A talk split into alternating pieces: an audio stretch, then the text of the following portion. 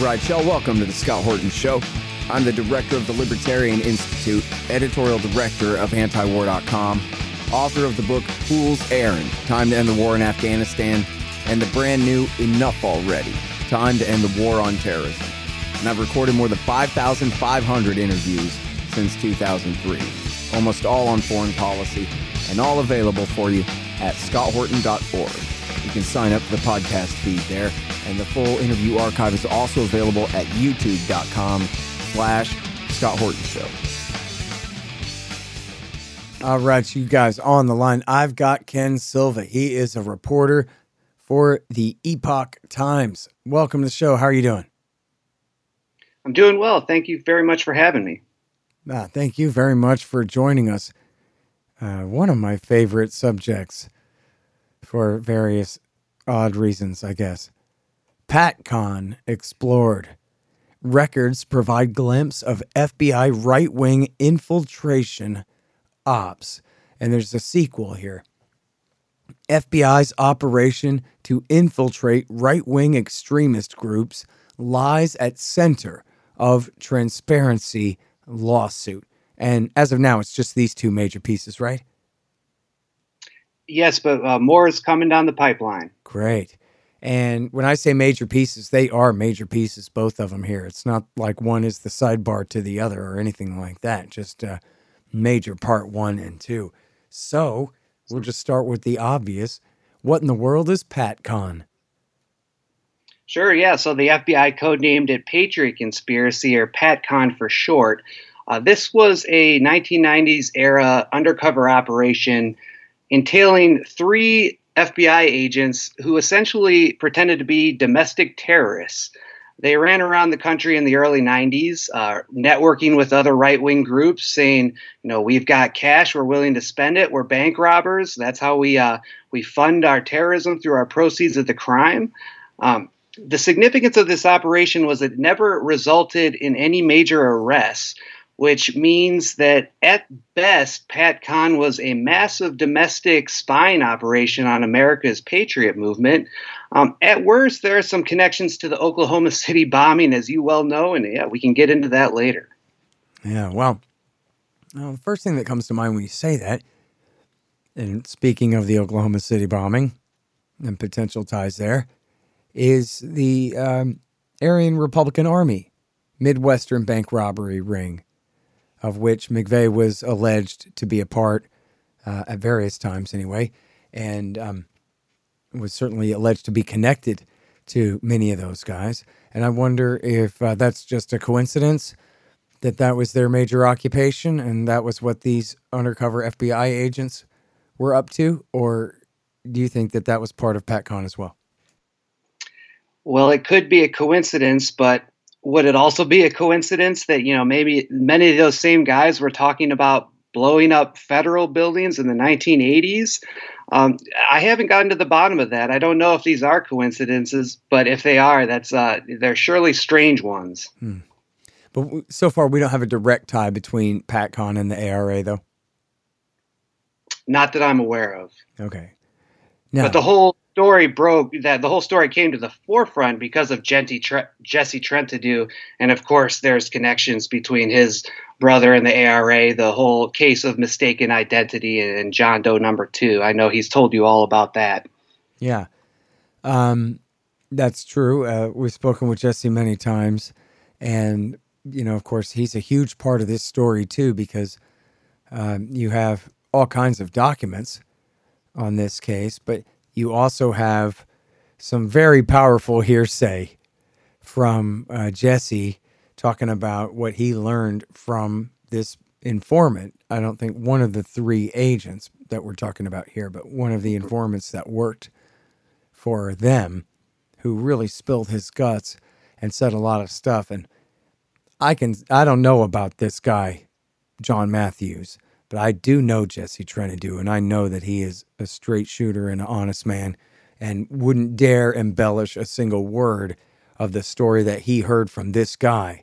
So, I mean, go ahead and fill us in here. Like, what all do we know about these guys? And, and describe, please, if you could, what we know from which documents and what we know from this guy Matthews, and then, of course, obviously, that'll lead to a discussion of Matthews and what's going on with the case right now and all the rest of that. But I'm sure everybody's just dying to hear this.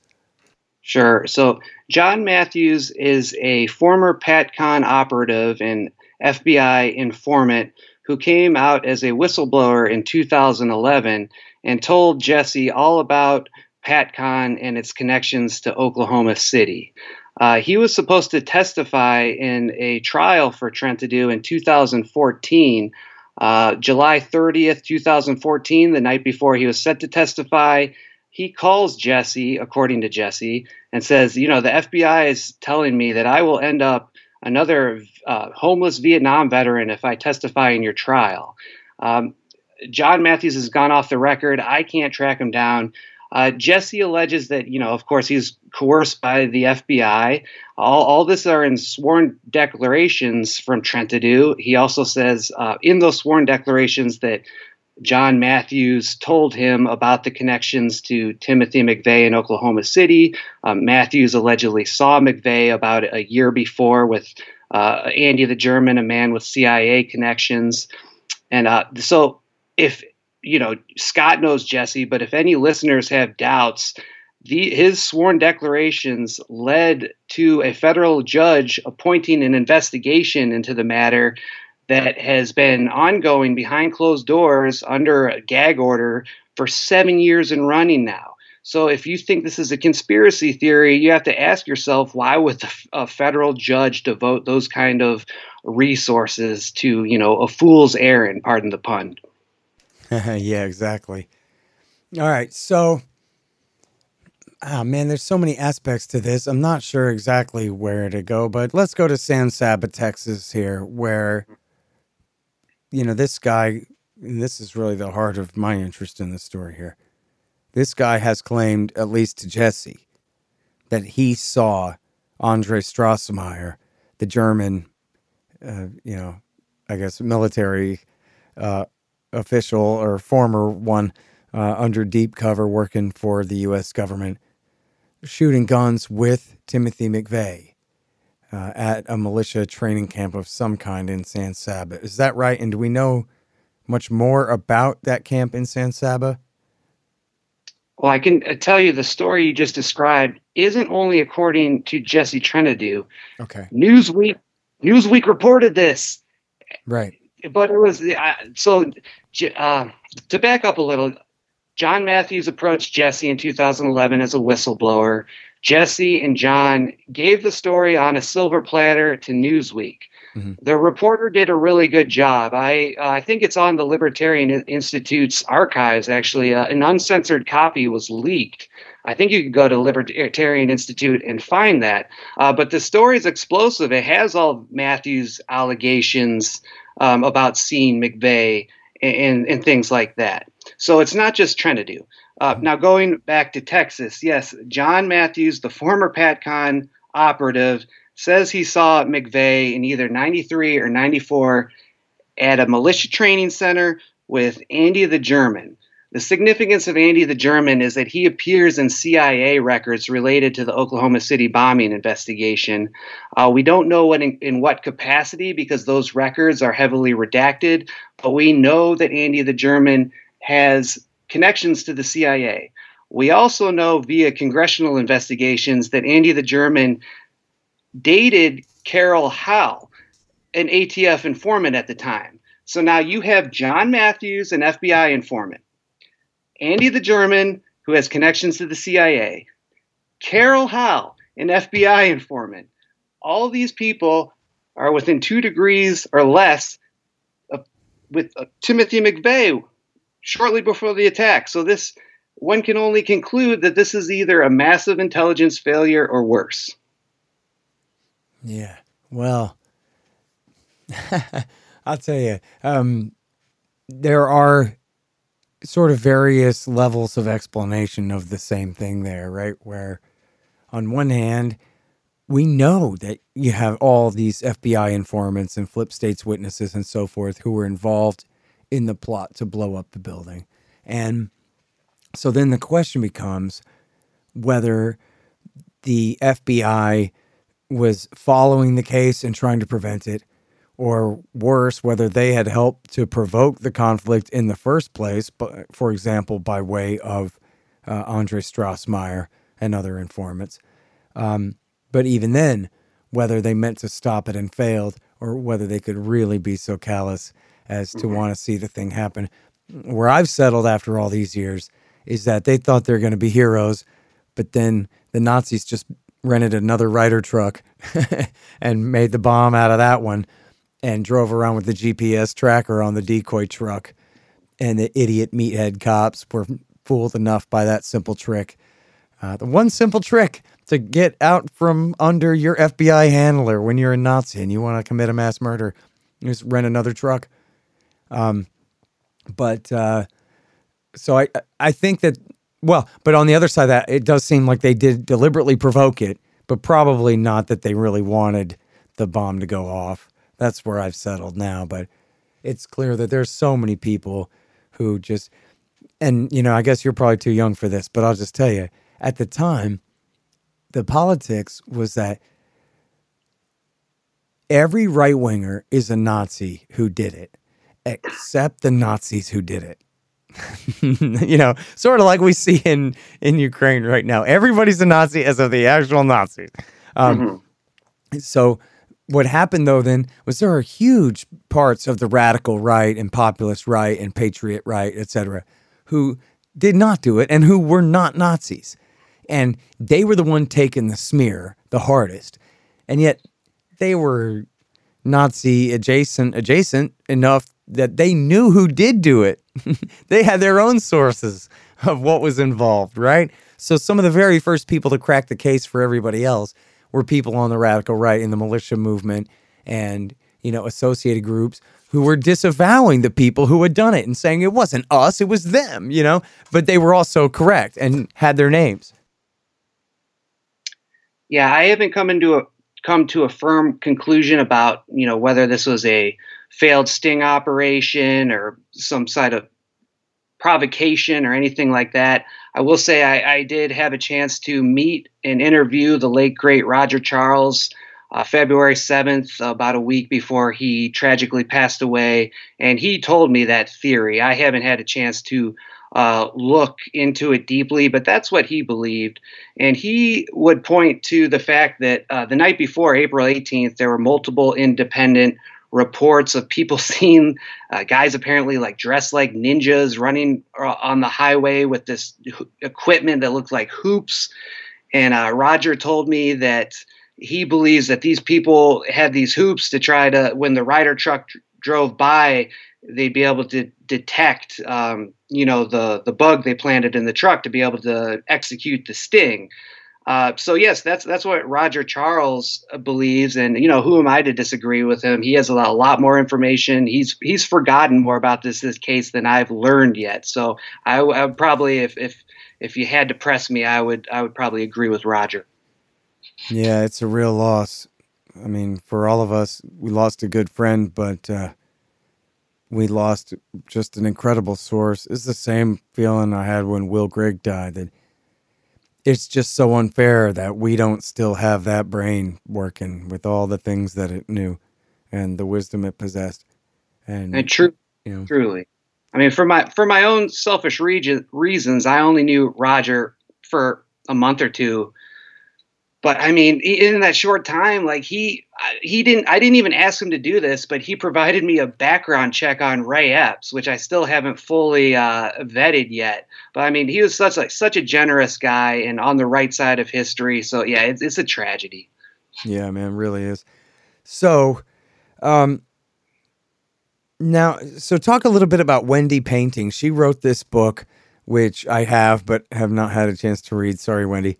Um, I'm a very busy guy with all the books I got to read and write. Um, but in there, she talked a lot about Pat PatCon and talked about, you know, sort of at least describing even the most minimalist take on this was even if they were not deliberately provoking the radical right at the time, in order to prove what feds they weren't, they had to buy guns and explosives and pass them around to all of their Nazi buddies and just make them all more dangerous, if only to establish their credentials. among the kooks that they were running around with. Is that right? Uh, that is right, and you absolutely have to read Wendy's book. It's one of like the greatest books I've ever read in the conspiracy genre. It actually changed the way I thought think about this country, and I only read this maybe six months ago after you know being a Ron Paul guy since 2008. So you got to imagine how good the book would be to change my thoughts on that. So yeah, read read the book, and she's got another one coming out. Apparently, she has more PatCon records that show. I haven't been able to review the records, but as soon as the book comes out, I'm going to de- devour it because I think she's going to develop the story uh, further. Hmm.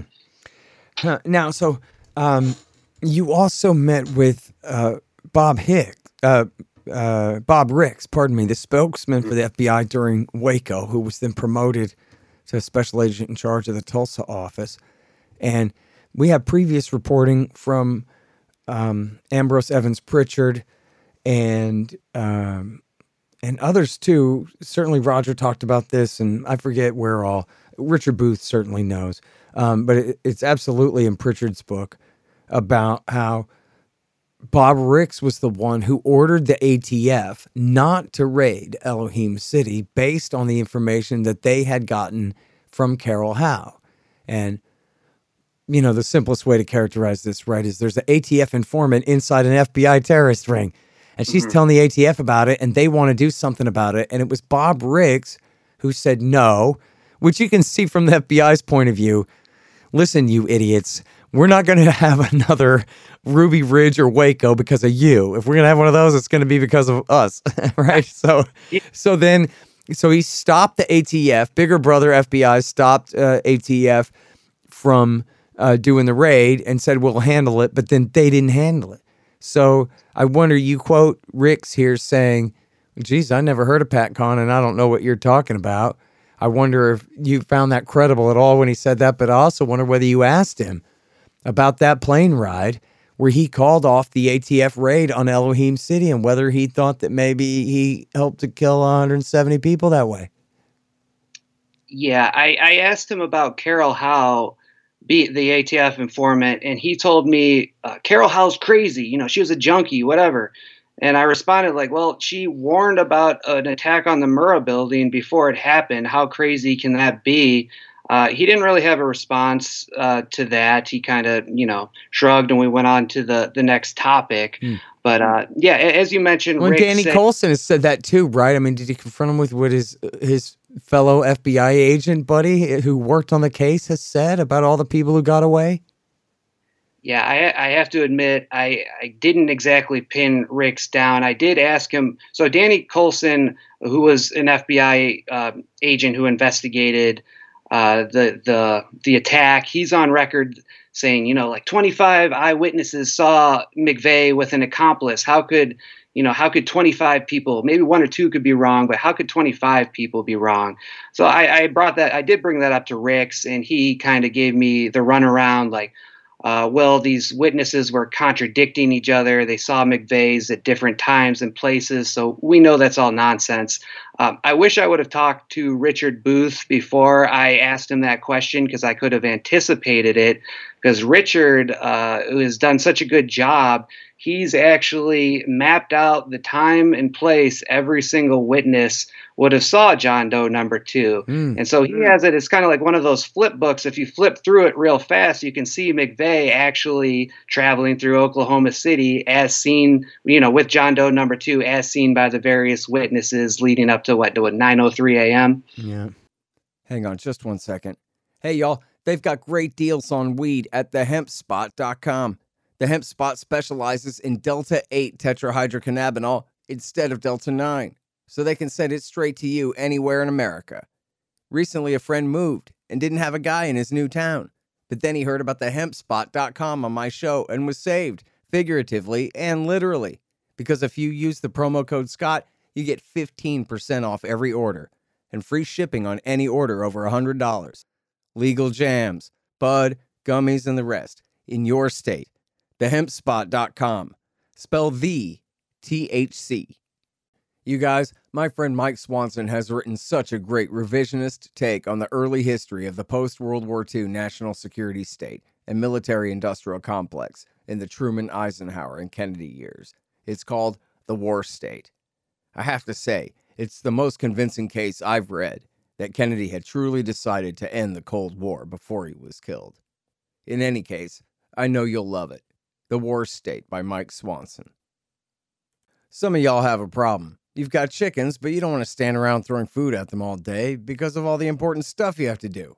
Well, the solution to that is to get the free range feeder from freerangefeeder.com. The free range feeder has been developed to satisfy the needs of the poultry chicken hobbyist and the homesteader. The convertible design allows for four different mounting methods. Go to freerangefeeder.com/scott or use promo code Scott to get 15% off and get the free ebook. Subscribe to their newsletter to immediately receive your free copy of Getting Started with Backyard Chickens. That's freerangefeeder.com slash Scott. Oh, man. And look, I always thought it was 24, but I know that Coulson's right about that because we already knew about that for years. I mean, I think that goes back to JD Cash's work where he counted them up. And you just, you know, the more important statistic or, or equally important statistic is that the number of people who saw McVeigh alone that morning is zero.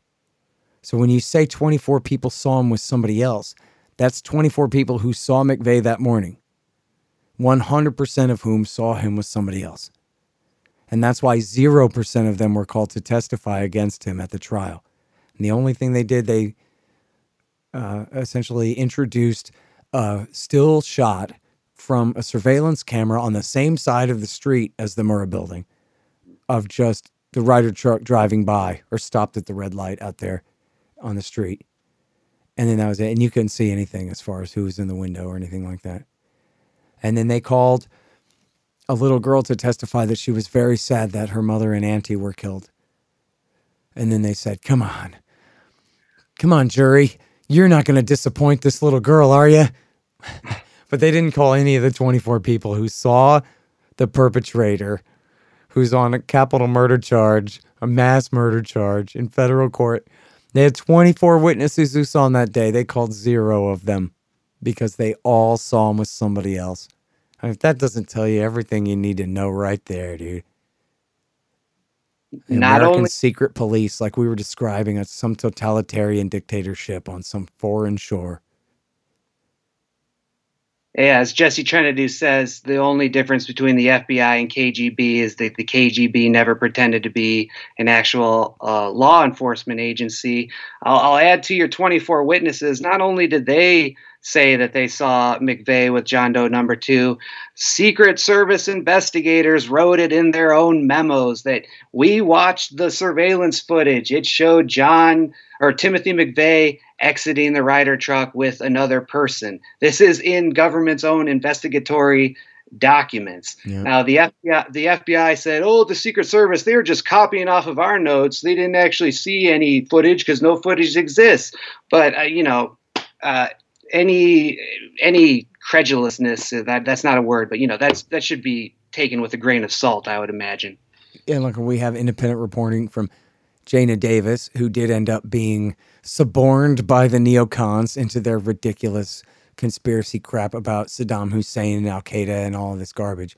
She did some reports that stand on their own, including, and you know what? I'm sorry because I guarantee Richard Booth knows the answer to this, and I think I've even asked him about it before, but I don't remember now. But there was, you know, she has a report based on an LA Times story I've never been able to find personally, but Richard may have it, where I, I don't think she's quoting her own sources. I think she's reading from the LA Times, but still. And it has a very particular description of what's seen in the video as the two men get out of the truck. McVeigh leaves the frame. It's the guy who gets out of the passenger seat who seems to go to the back, open the back, and light the fuse before they take off, and all of these things.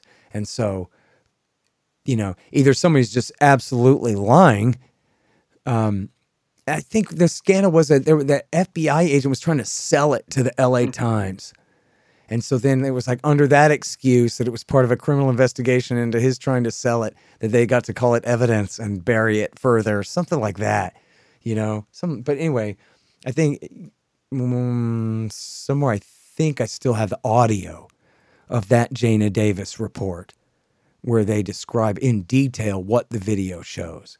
Anyway, you're right though. It's there's no reason for people to believe you know the FBI and after all the the FBI dismisses that as something that the Secret Service cribbed from their notes, but we don't see exactly that in their notes. We see some, you know, different things, but not that. So that's not altogether, you know, not dispositive, but still it doesn't seem to uh to support their case there. Yeah, I think there might have been two separate instances. There was one instance where some reporters said, you know, we reviewed the surveillance footage. And then there was another separate story where some FBI agents tried to uh, allegedly sell the footage to some news outlets. And there was an investigation into that. I see. So here, actually, I have that clip from uh, this is the NBC local news affiliate, Channel 4 in Oklahoma City and the details are chilling. We'll also focus on surveillance cameras, cameras that caught the bombing on tape and maybe the men behind the bombing. The news channel has new information tonight that there's a chance surveillance tapes could be the smoking gun evidence. Now, we asked candid questions in a rare face-to-face -face meeting with ATF officials close to the investigation. We learned that video collected from downtown businesses the morning of April 19th may someday be played before a jury. Officials won't say who or what exactly is on the tape. However, Numerous sources have confirmed the tapes exist and that they reveal more than one bomber. So what evidence are they asking for? They're asking for video taken from the Ryder trucks from the Rigi Towers. Well, Kevin, it's a question we've all been asking. We've been asking that question since we first broke the story that surveillance cameras aimed at the federal building could have captured all those involved on tape. Now, sources have confirmed those tapes exist and that they show more than one bomber. The FBI also confirmed those tapes exist when they refused to release them claiming the video is part of a criminal investigation. And now, for the first time, we get an on-the-record response from the head of the Dallas office, ATF. We learned that videotape could be unveiled as part of the prosecution's case. No officials will, no officials will discuss specifically what's on the video, but we have been able to recreate some of what may have been captured by downtown surveillance cameras through the eyes of the witnesses. Now you're looking at a computer recreation of the final movements of the Ryder truck according to the people who crossed its path at 5th and Harvey moments before the explosion. You know what? I just realized this clip is actually goes on for seven minutes. So what I'm going to do is I'm going to post a link to it. I'll make sure it's on the server. It already is on the server, but I'll make sure and post a link to it in the show notes if anybody wants to watch the full thing there. But anyway, so just more proof there. The video cameras, as you can tell. Um, mm-hmm. Now, so let's talk a bit about Jesse Trentadue. Now, longtime listeners to this show know the story that his brother Kenneth was tortured to death in a federal holding cell in the summer of 1995. It's pretty obvious, and this was Timothy McVeigh's theory as well, that he was mistaken for a guy named Richard Guthrie, who just may well have been John Doe number two or uh, was almost certainly involved in the Oklahoma bombing with McVeigh.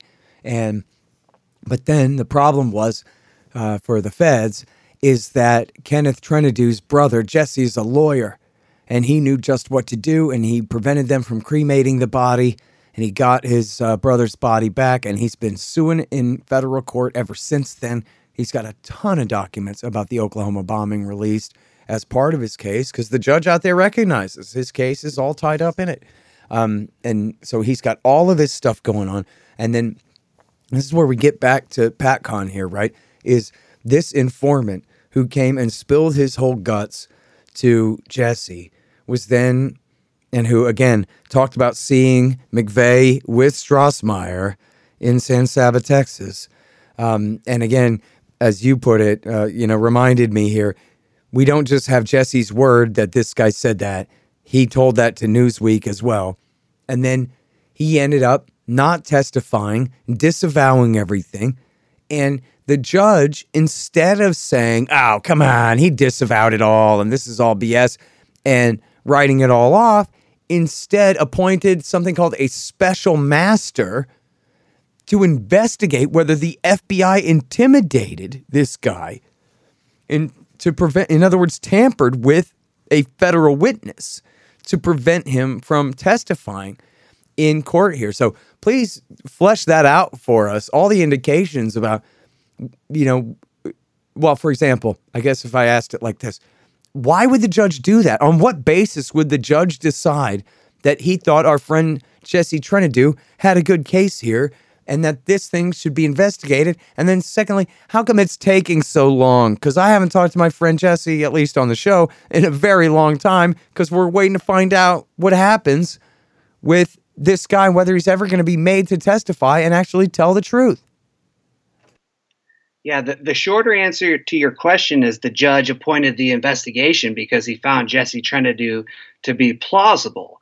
I mean, John Matthews was set to testify in Trentadue's trial and the night before is when he dropped out. And yes, of course, Matthews disavowed uh, any witness tampering allegations. He said uh, he doesn't have anything to say about the Oklahoma City bombing footage. And so, why are you calling me to the stand? I don't have anything to say. But if you look at his emails, uh, he, I don't know, maybe I'm reading too much into it, but Matthews types an email to Roger Charles and Trentadue, and the FBI's copied in all caps. Uh, it's in my story. Let me see if I could. I can't find it right off the now, but it's all caps saying, I am not being threatened in any way. This is voluntary. So you, you just read the email and decide for yourself. Yeah. Well, so now what all uh, you know, is the judge going on here as far as because uh, I think you do have quite a bit in here about what he says, and even what the FBI I think said that they told him, right? That they they admit to a degree trying to discourage him from testifying, right? Well, yeah. So Jesse said that Matthews was contacted by the FBI the night before and told, you know, intimidated against testifying. Uh, we don't know about the intimidation part, but we know for sure that the FBI contacted Matthews the night before because the FBI admitted it, and there are phone records and messages uh, to that effect. So yeah, abs- absolutely, it's uh, not even a question. It's this is black and white. Mm-hmm. Uh, that's interesting here too that you do have uh, J.M. Berger seems to also think that it's correct what Matthews said about McVeigh uh, you know, being at least adjacent to these guys, as he put it, walking right through the middle of an investigation. Uh, as he put it, though, uh, he went unnoticed. I uh, sure wonder about that. But um, yeah, yeah, Berger's work's pretty interesting. I was actually going to bring this up. Uh, a lot of your listeners, I'm sure, are familiar with the blue pill, red pill term. I think Berger has kind of a blue take, blue pill take on Pat Con, where he's like, mm-hmm. yes, this was an intelligence operation. Uh, you know, it was a failure. It didn't result in any major cases. It didn't prevent Oklahoma City. But you know, we're gonna give the FBI's good intentions the benefit of the doubt. Um, you know, Jesse is quote, you know, red pill that you like that term or not, he thinks uh, Pat Con is far more than that the paper operation that lasted from 1991 to 1993. He thinks, you know, Pat Con is pretty much ongoing. It's just different word salads. Uh, you know, there's been VAAPCON, violence against abortion providers, where the FBI infiltrated white right wing groups that were supposedly going to bomb abortion clinics and things like that. Um, and then, of course, you have all this stuff coming out over the last year in the in the Michigan kidnapping trial and the January 6th controversies about uh, three percenters, the militia, three of their state chapters were literally run by informants. So, yes, it seems like Pat Con might just be a playbook. Yeah, well, I mean, we certainly saw the way that they did this to Muslims throughout the Bush and Obama years. They entrapped more than 250 people into these ridiculous plots where, you know, they're supposedly going to attack a army base Fort Dix and they're going to use remote control planes against the Pentagon and blow up uh, fuel tanks at JFK Airport and blow up the Christmas tree in Portland, Oregon and the not the Sears Tower in Chicago, the Sears Tower in Liberty City, Miami, in the ghetto. It's a three story building, so it's a, the Sears Tower, they call it.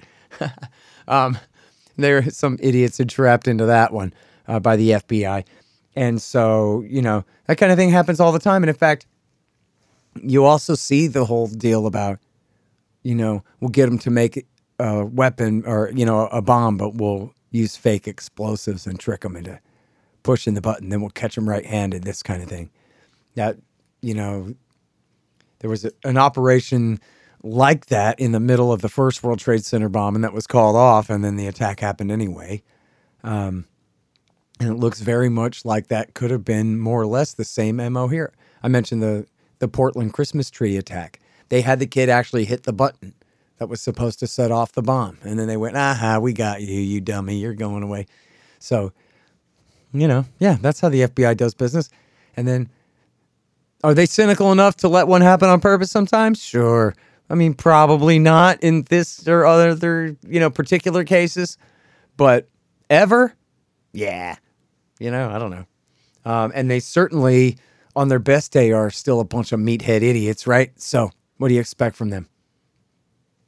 Yeah, there's some theories that you know the FBI might have been tricked but you know the CIA actually wanted this bomb to go off on purpose. Uh, you'd probably ask, have to ask somebody like Wendy Painting to go deeply into those theories, though, because yeah, it's, it's incredibly uh, complex, and I wouldn't want to speak on it in my capacity as a journalist. Yeah, well, um, I'll tell you what. I think there's been a lot of reason to believe that Strassmeir was involved in this thing from the very beginning. And I don't know if anybody could argue that it's just already a proven fact, but uh, sure seems a hell of a lot more likely than not that this thing even originated with a sting operation. So got a bunch of guys with a lot to answer for that I guess they never will.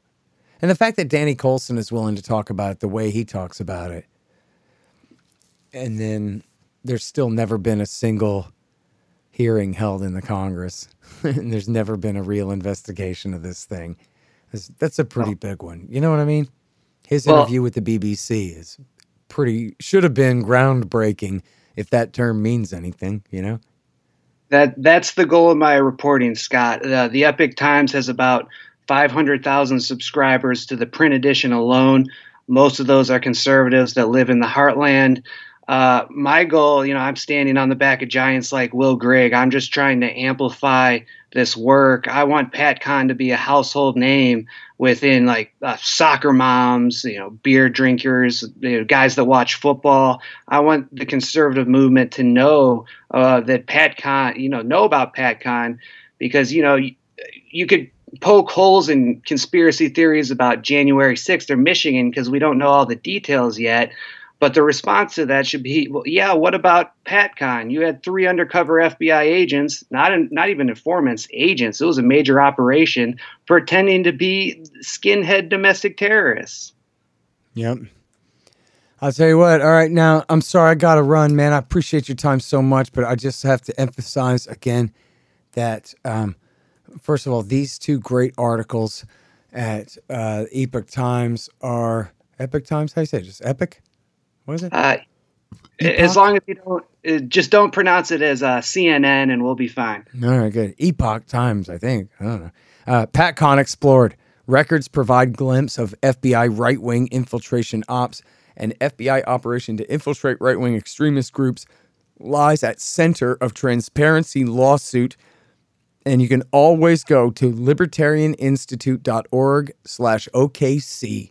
And that's where we keep Richard Booth's collection of documents and great articles on this story, um, including I gave him my entire collection, which I already had of Trentadue documents and all kinds of other things. But you know, Richard has done the real work here in uh, putting this whole thing together, and so all of that. It's in the right hand margin at libertarianinstitute.org or just go to libertarianinstitute.org slash OKC and see for yourself. And thank you very much again for your time. Really appreciate it, Ken. Uh, no, thanks again. Yeah, I got a lot of the records from the Libertarian Institute. It really helped my reporting. So, yeah, thank you, Scott. Great. That's really great to hear. All right. Thank you, man. Appreciate it. The Scott Horton Show, Anti War Radio, can be heard on KPFK 90.7 FM in LA, APSradio.com, antiwar.com, scotthorton.org, and libertarianinstitute.org.